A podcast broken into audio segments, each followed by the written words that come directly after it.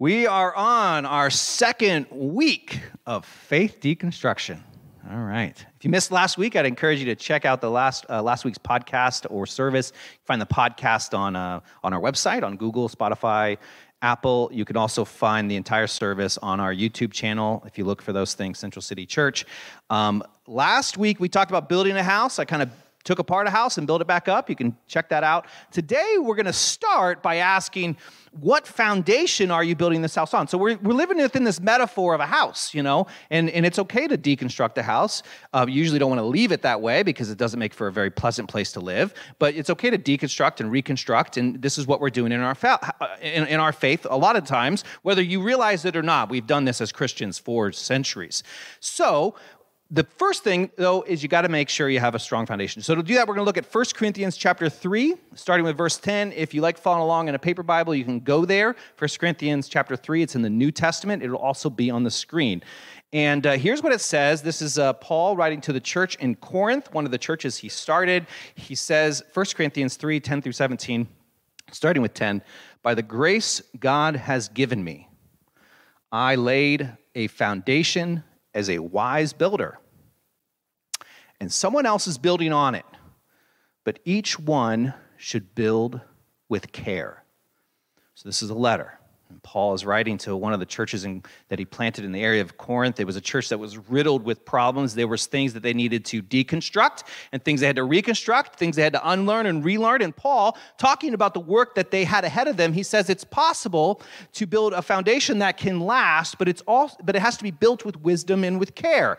And Paul uses a lot of different analogies here just before this verse. He talks about how he's the one that plants a seed and another one works to water it, but God helps it grow. But he switches in verse 10 to a different metaphor, one that we're using in this series, where he talks about what it's like building your faith as a house. He says one person lays the foundation of the house, and the others build the house on that foundation, and this foundation needs to be built wisely and with care.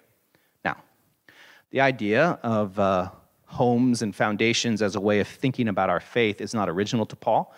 Jesus told a, a, parable that was similar to this, a very similar concept. He talks about how uh, maybe you remember this parable. He talks about how one house was built on rock and one house was built on sand. Now, anyone have to sing that song growing up in church? You guys know what song I'm talking about? Yeah.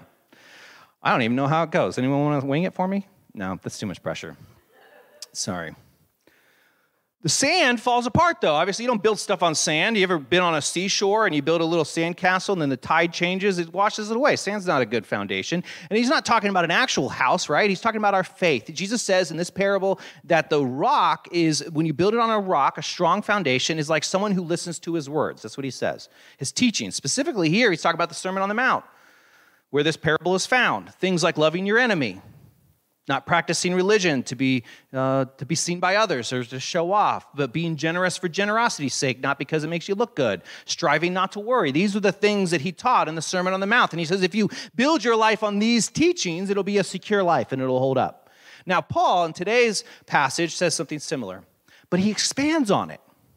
From, from more than just the Sermon on the Mount, but he says that the foundation is the entire person and example and teaching of Jesus. Verse 11 says this For no one can lay any foundation other than the one already laid, which is Jesus Christ.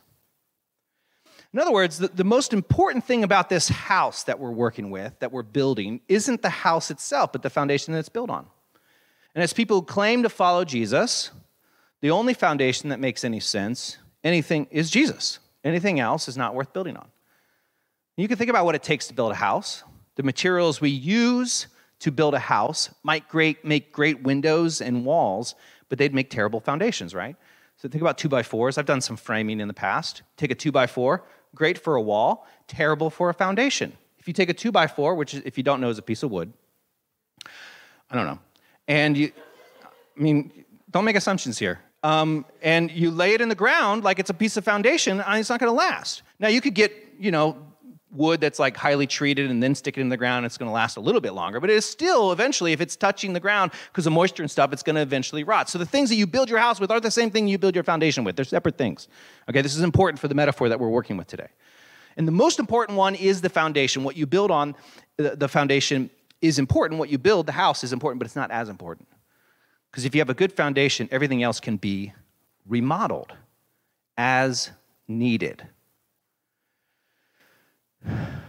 Here's how Paul explains it.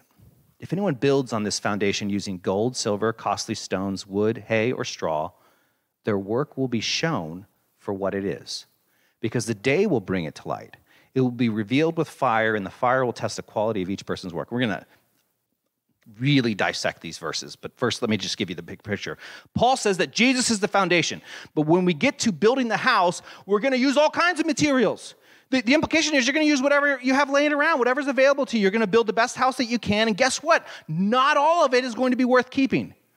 Now, think about this for a moment. The Bible teaches us, the early church teaches us, Paul teaches us right here that we build our faith on Jesus, but the house we build on that foundation will include both good and bad things things that are worthwhile and things that are worthless, stuff that will last and stuff that won't last.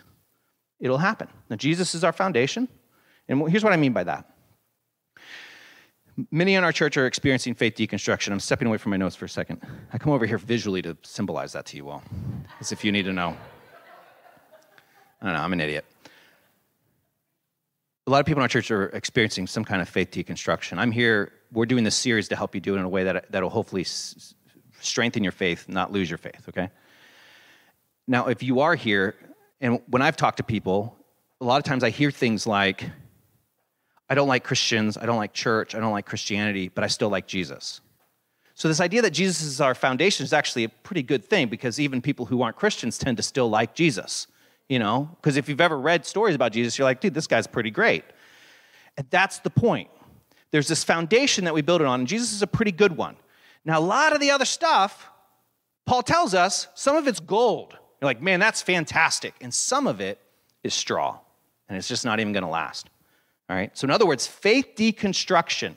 Remember, we defined it last week the, the art of evaluating long held beliefs and practices and choosing to jettison them or throw them away is inevitable according to Paul. Faith deconstruction is, I love this word, biblical. It doesn't really mean anything these days. Some of what you were taught is gold and worth keeping. And friends, some of it is straw, and it's not. Do you hear what I'm saying? Now, for Paul, he thinks that we should just wait for the day. And if you read it in a lot of your translations, the day is the day with a capital D for the day that God would remodel the house. On the last day, Jesus will tell us what to keep and what to throw away. That's what he's saying here. And that's something I want to sit with for a second. So, to understand what he's really saying here, we, we need to become familiar with a basic assumption that Paul is making. So, I'm going to go on a massive tangent. Just a regular old rabbit hole, uh, rabbit trail, uh, and I don't want to lose you in the process, okay? We will get back to where we started, but I'm warning you, we're going to go on a little bit of a tangent. So, are you ready? Too bad. We're going anyways. Oh, good. A few of you are. Okay, so so Paul in the early church, so we're going to teach a little bit. Paul in the early church operated out of an assumption, assumption that that began to inform their theology. It's an essential assumption. It's not something they taught. Right? It wasn't something Paul wrote about explicitly and said this is what is true. It's just an assumption that he operated out of. So, so here was the teaching. The teaching, uh, the early church believed that Jesus would come back at any time. That's what they taught. That's the teaching. And we believe that today. Still, most Christian traditions, most Christian denominations would teach this as part of their theology. It's summarized in a foundational piece of liturgy, which we use when we offer communion sometimes. It's simply Christ has died, Christ is risen, Christ will come again. We read this during communion. So we believe that. And so did the early church, of course. But the assumption they had was that Christ would probably come back tomorrow. I mean, Christ died a couple years ago. Christ rose again just three days after. So it's only logical that Christ would come again, like pretty quickly. Like they couldn't know for sure, but they assumed it was, you know, and it was assumption of Paul's letters that Jesus was coming back soon, like tomorrow, if not tomorrow, certainly next week, and if not next week, within a couple of years, and certainly before, you know, the end of their lifetime. Now, that's the assumption that influences so much of Paul's teaching. Some of the stuff that you hate about Paul, and don't pretend like there aren't stuff you hate about Paul. If there ain't stuff you hate, about Paul, you haven't read Paul, okay? I'm going to give Paul a benefit of doubt. A lot of that stuff was rooted in an assumption that Jesus was coming back like soon. Imagine if you honestly believed that it's entirely likely that Jesus would come back tomorrow. Now, Jesus could come back when I'm not interested in limiting God. That's just not my MO. It's just God can do whatever God wants. It's not my job to say God can't do something. But if you honestly believe that Jesus is most likely coming back tomorrow, how would that change your priorities on what you teach and how you structure your community? For Paul, this is what it meant. This is my interpretation. You can do what you want with it. You're stuck listening to me either way. For Paul, I think it meant that for doing and teaching churches to do very little to challenge accepted social order.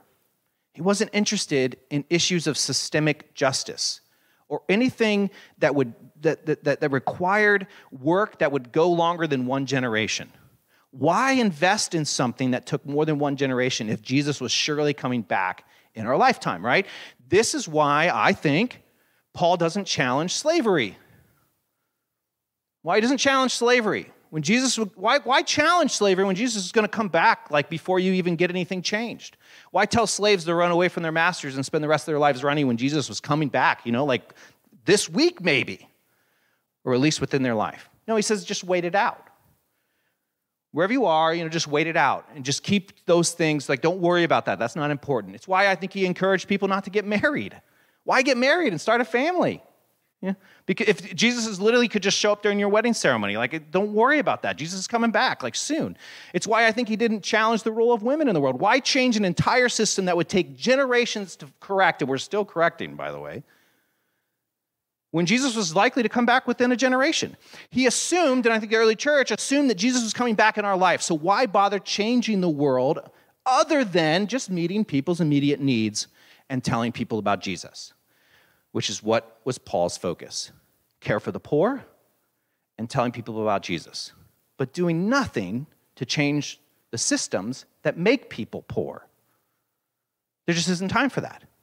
Now, this is the danger of this assumption, because, uh, spoiler alert, everyone, Jesus did not come back during Paul's lifetime. Yeah.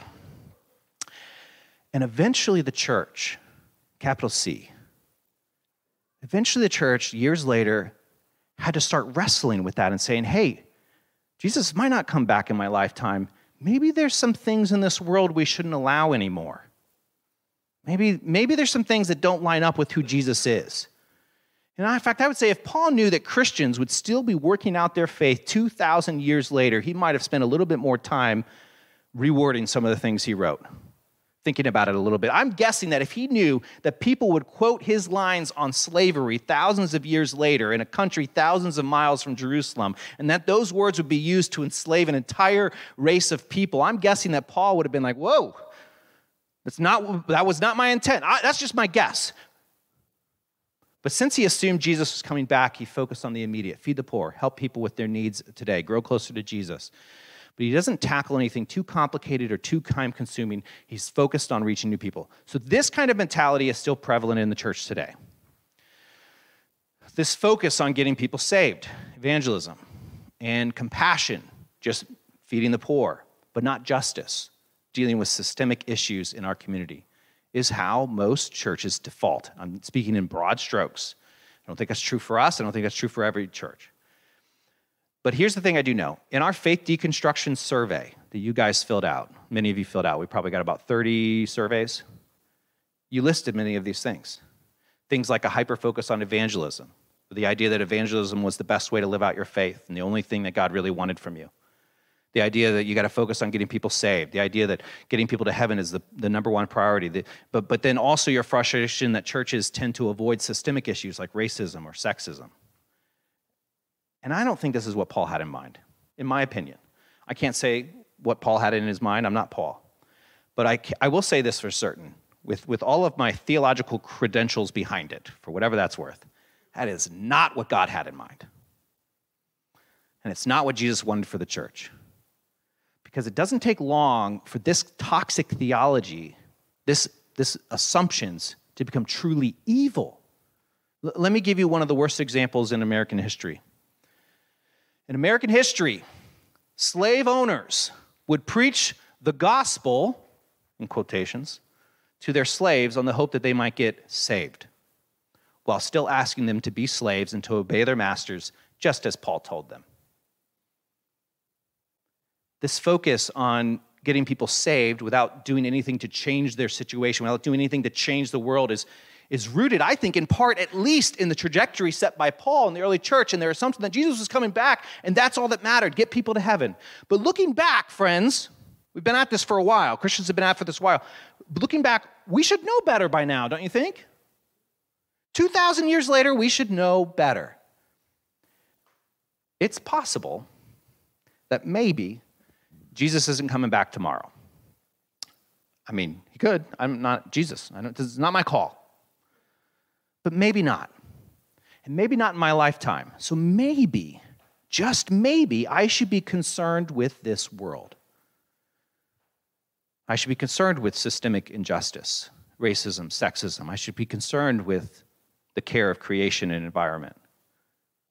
Maybe I should care enough to figure out why people are poor and work to change it. Do you see what I'm saying here? So, in this passage, we see this assumption playing out.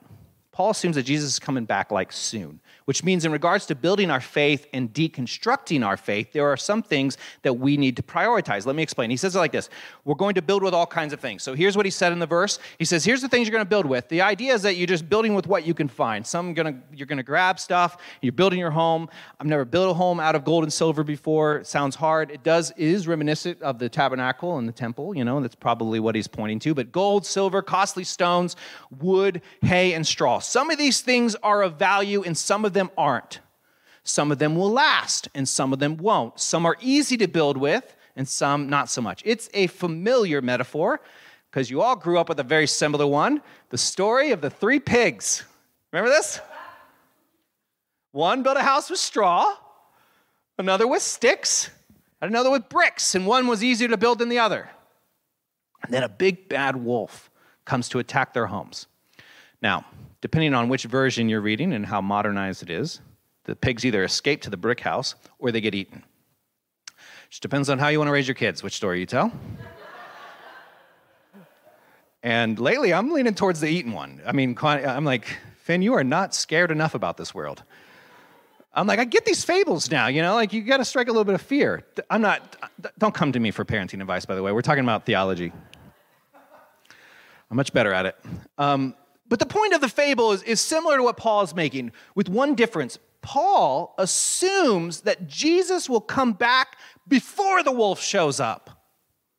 He says it in verse 13 their work will be shown for what it is because the day will bring it to light. And this day is coming.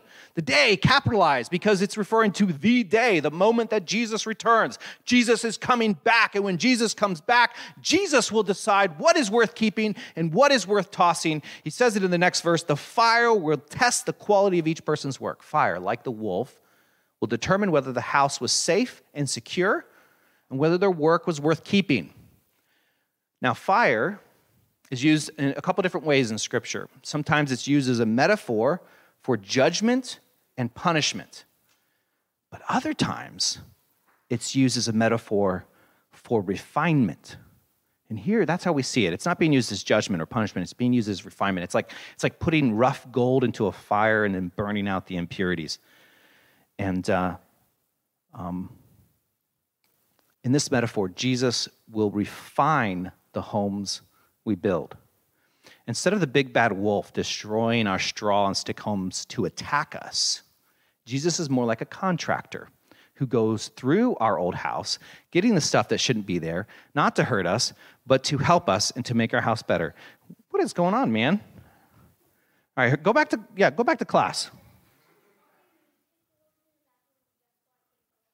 Oh my gosh. Did you hear that? Get back to class. So the other day, uh, I was listening to a sermon where I told a story about Finn, and uh, he said, People at church know my name even though they never met me. And I said, Because I talk about you in sermons. And he got real serious and he was like, Yeah. I was like, How do you feel about that? And he said, I don't like that very much. So that's the last story I tell about Finn. I think I mentioned him earlier, and I very loosely, but I'm, I have to ask him permission now. He's five. I don't know how this works. I say that because I was going to say a couple, I was going to tell a couple more stories about how he sneaks to the bathroom at school just to get out of things. Um, but I'm not going to tell you that story. So it's fine. So instead of this big bad wolf destroying our, our stick or straw homes, Jesus is this contractor who goes through the old house and he guts the stuff that shouldn't be there. You know, he refines it. It's a, it's a process of refinement, not to hurt us, but to help us, to make our house better. We even see this uh, that it's not about someone being saved. If you read just a few more verses, we don't have time for it, but it's, it, it's not about, it's, we're not talking about the foundation. The foundation is still Jesus. We're not talking about salvation. He says you could, you could build the entire house out of straw and it all gets burned up and you'll still be saved. So don't worry about that. We're not we're talking about beliefs and practices that are not foundational beliefs and practices, but we still need them because as we talked about last week, they hold our faith together. And they are replaceable. They can be edited, they can be remodeled. And Jesus, like his father, is a master carpenter. So with that in mind, I'm going to make a couple observations. We're still on the rabbit trail. And they might seem a little contradictory, but they're not. Here's the first. Friends, we're never going to build a perfect house. Now, remember, we're talking about house in regards to the faith and practices that we build that hold our faith. These things that we do, like showing up to church on Sunday. That's a practice that we've that you did today. We're not going to build a perfect house. It's just not going to happen. And you know what? This is good news because we can relax a little. Now, we want to do the best we can, but we're not going to get our faith perfect. And by faith, I mean that capital F, the beliefs, practices, and structures that we hold together. Because ultimately, it's God alone who can fix it. That's what Paul's saying here. God is the one who's going to refine it on that day. We're just amateur home builders waiting for the contractor to come and fix our mistakes. And trust me, I know that story. Now, here, this is why this is good news. You can give yourself a break. And you can give your parents a break. And you can give your old pastor a break. You can give your current pastor a break. You give your old church a break. They aren't perfect, they never could be. Now, the greatest harm that a church or a pastor or a parent can do is try to convince you that they are perfect. You know, they, have the most perfect view of God, the most perfect set of doctrines. In fact, they're so perfect that if you don't hold these doctrines and sign the bottom line, you're going to hell or that your particular unique set of doctrines and practices were meant to be the foundations on which you build your house instead of its window dressing. And if you take something that's supposed to be two by fours in the framing and you put it as a foundation, it's not going to last. And that is dangerous because now you've got a bad foundation. But if your foundation is just the person and work of Jesus, it's okay, it's easy. These beliefs and practices aren't foundation, Jesus alone is. So they are humans doing the best that they can, and they would do well just as we would do well to have some humility and admit it. So let me admit it Central City is not perfect, and neither am I. Can I get an amen? Alyssa's not here. I would have got one. Just kidding. She, did, she hasn't told me not to tell stories about her, so. And until we're refined, we won't be. We're going to do the best that we can. And some of what we've done will pass the test, and some of it won't. And we have to live with the brokenness. We have to let it be. There's a, there's a sense that we can look at this and say, you know what? That's good enough for now. If you don't know how to do that, I don't know how you make it through life. Sometimes you just got to like take a break. That's fine. It's not done, but it's fine. It's good enough for now. I can't figure that out right now. I think that's part of what Paul is saying here. That's the first observation. Here's the second. We believe that Jesus could come back at any time, but we also know that Jesus hasn't. And because of this, logically, we should do a little bit more than what Paul suggests. We can't wait for Jesus to come back to fix everything, not when we know that Jesus is always with us. I don't think Jesus wants us to wait, not with everything, to leave toxic, hurtful, dysfunctional parts of our faith as they are simply because heaven's what's most important? No, we don't. We need to deal with what's in front of us. Sure, some things we just have to accept. It's never going to be perfect, but it, but it can certainly be better. Here's the thing Christians have already realized this, and they've done this for centuries. They've rethinking and reimagining your faith. You might be in the midst of deconstruction and absolutely panicking and freaking out, but friends, people have been doing this for a long time. Every new movement, every new denomination, from Luther to Protestantism to every movement you can attempt to, they, they attempt to rethink, reimagine, and remodel this house of faith that we live in. And every time we think, uh, rethink, and leave behind toxic theology, I think our faith becomes better. Let me give you the most obvious example that I've already mentioned today, just to unpack it a little bit. Take slavery. For much of Christianity, slave, slavery was an accepted reality. Not by all Christians, but by too many. But eventually, Christians started to question their reality, especially Christians who were slaves. They began to wonder if maybe this isn't what God wanted for their life, rightly so. We can learn a lot from that theology. But Christians, they understood that if Jesus was our foundation, then there are some parts of the house that we can't allow to, to remain standing. We have to knock them down. Now, let me tell you if you want to examine one of the largest, most violent faith deconstructions we've ever experienced as a nation, it's slavery. We fought a war over it, one of the bloodiest wars in our country. And people will try to tell you, you know, the Civil War was about states' rights, but we know it was about slavery. But do you know that it was also about theology? Biblical teaching. That's what the argument was. Biblical teaching around slavery, teaching often, not always, but often rooted in Paul's letters, where it said, Slaves, obey your master. The Bible said it, I believe it, that's good enough for me. Slaves, obey your masters. That's what the Bible teaches. So we have to do it, right? And slaves, to be good Christian slaves, you need to obey your masters. That's what they taught. You can Google pro slavery sermons. I did. A little scary.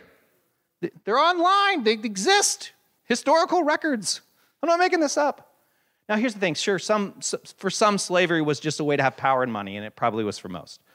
But for many preachers and theologians and Christians, it was rooted in their theology. Bad theology, but very biblical theology. You heard that right. Slavery was rooted in biblical theology. They weren't even twisting scripture that much to get their theology.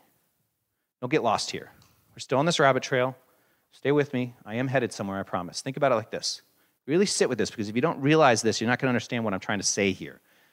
Today, 80 to 90%, maybe 100% of American Christians would publicly agree that slavery is a sin. Think of the Christians you disagree with. People who are just way on the other side of the political aisle. I'm guessing most of them, even they would, even if they do racist things and say racist things, even they would agree that slavery is a sin and that American slavery was especially heinous.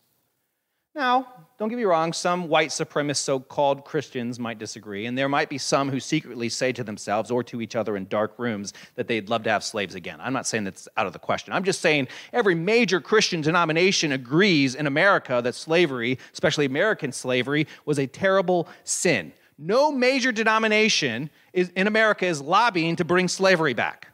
I'm trying to make this super obvious, okay? So Christians who don't even agree on controversial topics all agree that slavery is bad. It's an accepted, normal truth in the modern world. It's a generally accepted truth. Even though accepting slavery as a necessary evil is something the Bible teaches. So every major denomination, including conservative ones, were able to leave behind this so called biblical teaching for something better. Now, what do you call this other than faith deconstruction? Letting go or jettisoning certain beliefs, even things in Scripture. Faith deconstruction can make us all a little uncomfortable, but I'm here to tell you that it's inevitable and necessary. In fact, I'd argue that faith deconstruction is often necessary if you want to take the work of justice seriously, or more specifically, if you want to take being a follower of Jesus seriously. For me, faith deconstruction isn't about becoming less of a faithful follower of Jesus, it's become, about becoming more of a faithful follower of Jesus. So, in the name of Jesus, we look at our faith, this faith that we have built, and imperfect as it is, we have to decide what to gut and what to keep we have to deconstruct. So, whew. That's my case for faith deconstruction, everyone. Take a breath, because even though we're running out of time, we are not done yet. Um, we'll have to maybe cut the song a little short today. I'm going to keep going. I just made the executive decision. So that's why we should do it. Here's how I think we should do it. We're going to cover this very briefly. As I mentioned last week, I've spent the last five years remodeling my house. I'm in no way a master craftsman.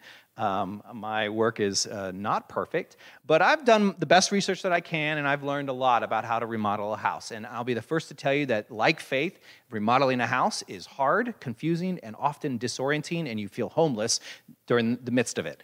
Uh, but as I think about a home remodel as a metaphor, uh, your responses, and I kind of ponder the responses from your survey about things that you used to believe but don't, or things that you're struggling with, I discovered a simple metric that can help us think about how, on a very practical way, how we remodel our faith. And I'm just going to introduce it to you today. So this is an imperfect metaphor, but I think it's helpful. So here it is. In a home remodel like mine, you can generally put things into uh, uh four categories. There are things that are not original to the house that were added later in need of being updated. There are things not original to the house that were added later that are worth keeping and make the home a better place. There are things that are original to the house. I live in a very old house, just like our faith is very old, um, that is beautiful and need to be, you know, reclaimed and highlighted. And there are things original to the house that are outdated and quite possibly dangerous. So we can put it as a chart. Anyone here like charts? Can you put that chart up? Yeah, there you go. So you got some things that are not original, some things that are original. Some of those we'll reclaim or keep, and some of those we're going to gut. So I'll give you a couple of examples. Uh, when I first moved into this house, 1970 addition was added to this 100 year old house built in the 70s. It had these beautiful, I say that sarcastically, uh, thin crank windows. All right? So where would you put those? We are not keeping them. So they're not original to the house, and we're gutting them. We got new windows. So put that one up. You see how that works? Crank, uh, clank window, crank, clank, clank. Well, you know, spelling's not really my forte. they clanked a little bit too when the wind blew. All right, another one. Knob and tube. Anyone know what knob and tube is? Original to the house, right? It's original to the house. And when you fix up a house that's old, you should keep everything that's original, correct? You know, just really preserve it and bring it back to its former glory. Not knob and tube. Now, at the time, it was the best that they could do, knob and tube was. But now we know better. So it's original, but we're to gut it. All right, let's do another one. Hardwood floors. We bought the house for the hardwood floors. Original to the house, 100 years old, beautiful hardwood floors. I get compliments on these floors as if I was the one that laid them. I love it. Original to the house, are we keeping them? Absolutely, yeah. Hardwood floors, original, and we keep. All right, one more. 1970 add on shag carpet on top of hardwood floors. Not original to the house, downright evil. Are we keeping that? You know, you're building, you each build your own house, okay? I'm the pastor of this church. We are not keeping shag carpet in the house, all right? So, uh, shag carpet, uh, uh, goes there. All right, so that, that's how it works in a house. Very briefly, let me show you how it works with, with, with our faith. Patriarchy. Don't put these up till I, till I tell you guys. Patriarchy. Here's something about patriarchy the, the idea that women have a certain role in society and in church and in the family, and that men should be leading everything else. Okay? This is original to our faith not just original to our faith, it's original to a lot of Abrahamic faiths, as well as a lot of other religions. It's just part of the culture. I'm not going to get into the history of patriarchy. There's probably books written about that. What I do know is you go back to Genesis 1 and 2, and it tells a story about men having a certain role in society and women don't. So it goes all the way back to the origins of our faith, the story of creation, even. Now, there's lots of ways to interpret that. When I'm talking about interpretation, I'm just talking in general. The general scope of Scripture is bent towards men in leadership. Now, if you don't know this, we think women should lead here at Central City Church. We think women should preach and serve on the board and serve as leaders in church and society. So, it's original to the faith, but are we keeping it? No. Let's put that up. Patriarchy. Down with patriarchy. All right? You see how this works? I'll do another one real quick. Also, in the first couple chapters of Genesis, we learn that everyone, male and female, we're created in the image of God. Oh, how beautiful is that? the idea that every person that you could ever encounter, including the ones you hate, were created in the image of God. That is some nice hardwood floors, wouldn't you agree? Now, some people might have put some shag carpet over it, but you got to get that up and get back to the original. This idea that every person was created in the image of God, that's beautiful. We, right? So it's original to our faith, and we still like it. No, we reclaim it because we don't. I'm going to get into this, next week. This isn't about throwing away stuff you don't like, because then you throw away some stuff that like tells us to sell everything we have and give to the poor. So we're going to talk about that. We're not just about throwing away stuff you don't like but this is one that we do happen to like as well. All right, let's try consider another one. Christian nationalism. This idea that this is the best country in the world and that God has called us to be a leader and a protector and to be an American is to be a Christian. Is that original to our faith? No. We haven't been around that long. Do we want to keep it?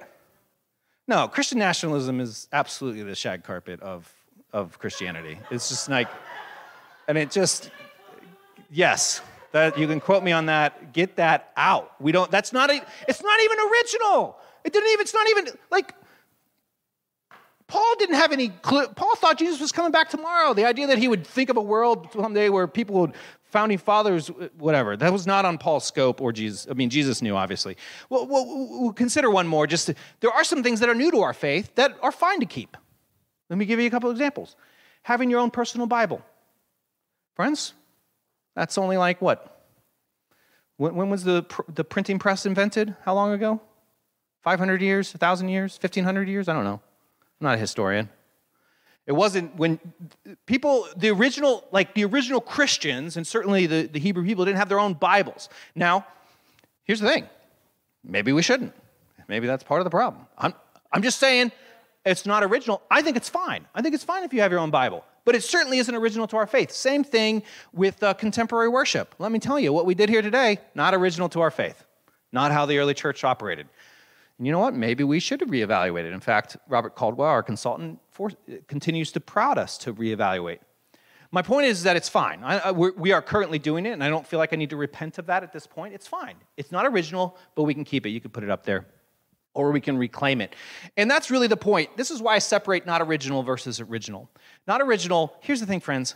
If it's not even original, it's not even like central to the Hebrew faith or the Christian faith or the teachings of Jesus, like I know that you have an, you, if you're going through faith deconstruction, you might have an emotional attachment to it, but I just want to, I want you to know that you can be liberated from that. It doesn't matter. It's not even, it's not even original. The hard stuff, which does take a little bit more work and wrestling, is when you go back like, oh, the Christianity's always been this way. The Bible even seems to teach this over and over again in multiple places, Old and New Testament. What do we do with that? Like slavery, like patriarchy. Well, that stuff is really hard and still necessary for us to unlearn and still necessary for us to jettison, but is important. So this raises two questions, and this is where I'm going to end. Two very important questions. Um, where do we put these things in our life? All these things you listed in your survey, where do we put them in this category? Where do we put them? And who gets to decide? Who gets to decide where they go? So, what do we keep? What do we toss? And who gets to decide? That is a very good question. Or do we just get to throw out the stuff we don't like? Well, obviously, we're not going to cover that today.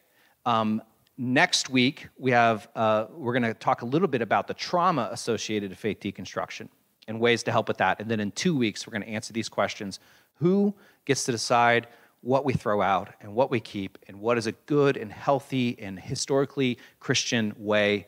To do that. So I hope that you will join us. And um, yeah, we have run out of time. So, Maria, we, are, we don't get to do your last song. And I heard you guys practice it. If you wanted, you should have come early, friends, and you could have heard it. Because I know some of you came in after the bell. I'm just playing. Um, I'm going to leave you. Uh, uh, I'm going to take a second and we're going to pray. And uh, I encourage you to wrestle, think about this. It's really important when you hear something like this to have some time. That's one of the reasons why we do a closing song, is to reflect. So we'll just take a few moments to let this settle, and then I'm going to leave you with a blessing. So let's do that now. Let's pray.